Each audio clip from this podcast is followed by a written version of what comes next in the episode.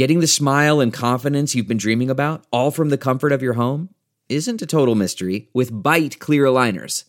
Just don't be surprised if all your friends start asking, What's your secret? Begin by ordering your at home impression kit today for only $14.95. Byte clear aligners are doctor directed and delivered to your door. Treatment costs thousands less than braces, plus, they offer flexible financing, accept eligible insurance, and you can pay with your HSA FSA. Get 80% off your impression kit when you use code WONDERY at Byte.com. That's B-Y-T-E dot com. Start your confidence journey today with Byte. This week in China's history. July 26, 1882. The first days of electric Shanghai. Written by James Carter. Published in SupChina Read for you by John D. Van Fleet. For an outside observer, especially one with experience in the city, one of the most unnerving aspects of this spring's COVID lockdown in Shanghai, longer than the spring 2020 lockdown of Wuhan at the start of the pandemic, was the silence. The absence of activity in videos and photos underscored the energy that normally defines Shanghai and cities like it. Literally and metaphorically, Shanghai is electric and has been for a long time. Going back to the 19th century, the buildings of the Bund, a mile of Art Deco and Beaux Art skyscrapers lining the Huangpu River, have been illuminated.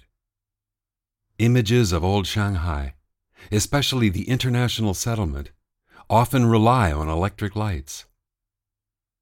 The modernist fiction of Mu Shiying, for example, depicts a city that buzzes with electricity literal and metaphorical. So while the memory of Shanghai unplugged is still fresh, I thought we would go back to the moment the lights first went on 7 p.m., July 26, 1882. Historian Ying Jiatan describes the well lit metropolis in his new book, Recharging China in War and Revolution. Quote, City lights accentuated the beauty of the European style buildings. Shops lit up their signboards with neon lights.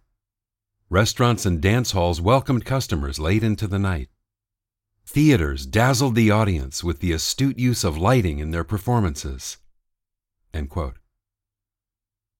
All that began on that steamy Shanghai evening, a 140 years ago, when arc lights lit up the Bund for the first time powered by 16 kilowatts of direct current provided by China's first electric power station.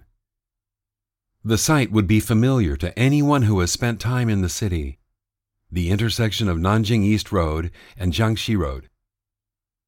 Today, it's the Nanjing East Road subway station and an Apple store at the base of the pedestrian zone that runs up toward the old racecourse. Shanghai was at the cutting edge of electrification 1882 was the same year that Thomas Edison started powering lower Manhattan. Those first lights in Shanghai lit a route many visitors to Shanghai have traveled. Their wrought iron towers extending from Nanjing East Road down to the river, then turning left along the Bund and over the Garden Bridge, now the Wai Baidu Bridge, to what was the Astor House Hotel. For six years, Shanghai was China's only electrified city. The Forbidden City was next, in 1888, and over the next 10 years, electrical utilities were established not only in Shanghai and Beijing, but also Tianjin, Dalian, Qingdao, Harbin, Guangzhou, Hankou, and other cities. Most of those early adopters of electricity were using it for lighting.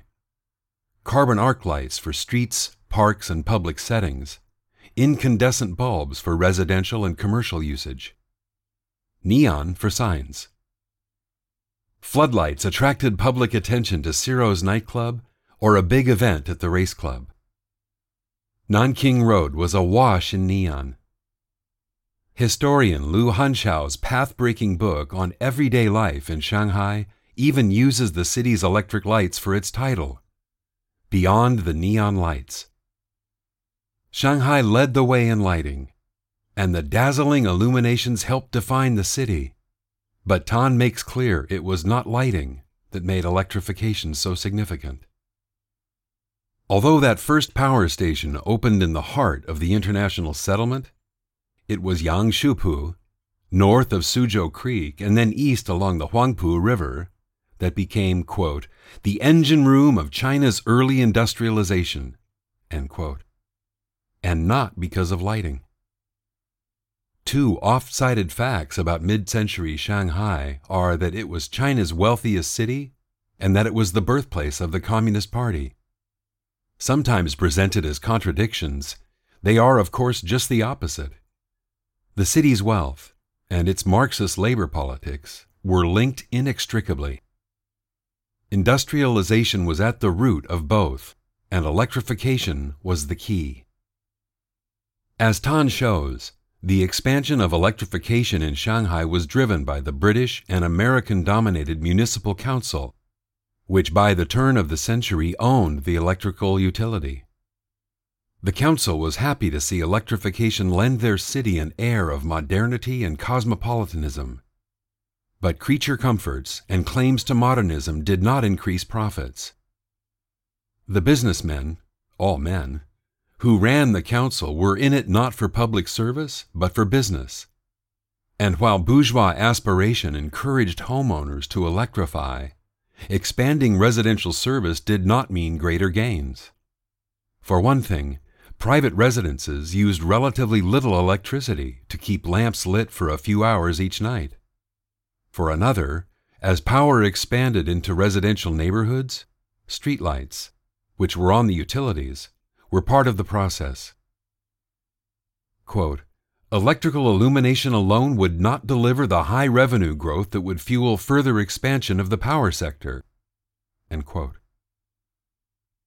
The critical market for electric power was Shanghai's expansive and expanding textile mills, lining the Huangpu River and Suzhou Creek in the northern end of the international settlement.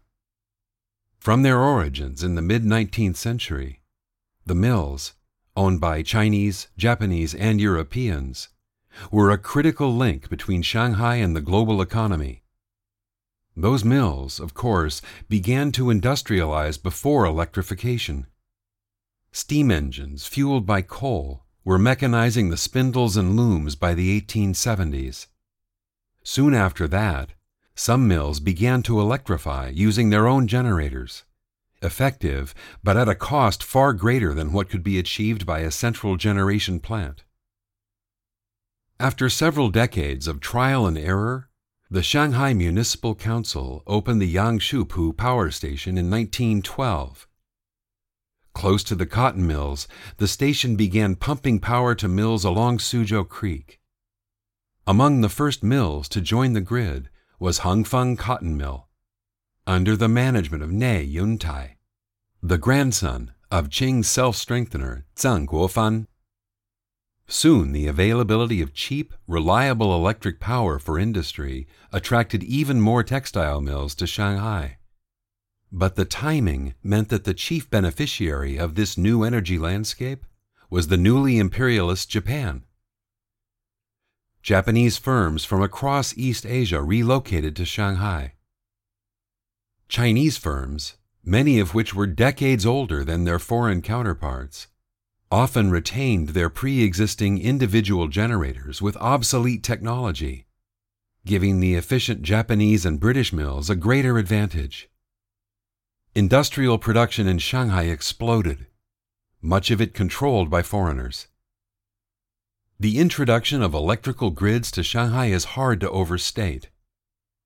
In Ying Jiatan's view, quote, the electrification of cotton milling in China set the stage for the massive expansion of human economic activity, and the imperialist forces were responsible not only for introducing the carbon intensive modes of industrial production by financing Shanghai's cotton industries, but also for creating the inequalities that increased the energy burden of China's textile industries.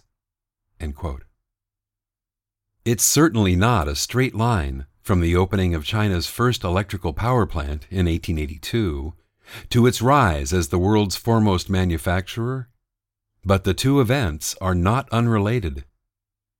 It's worth a moment to reflect on when the lights in China were first switched on.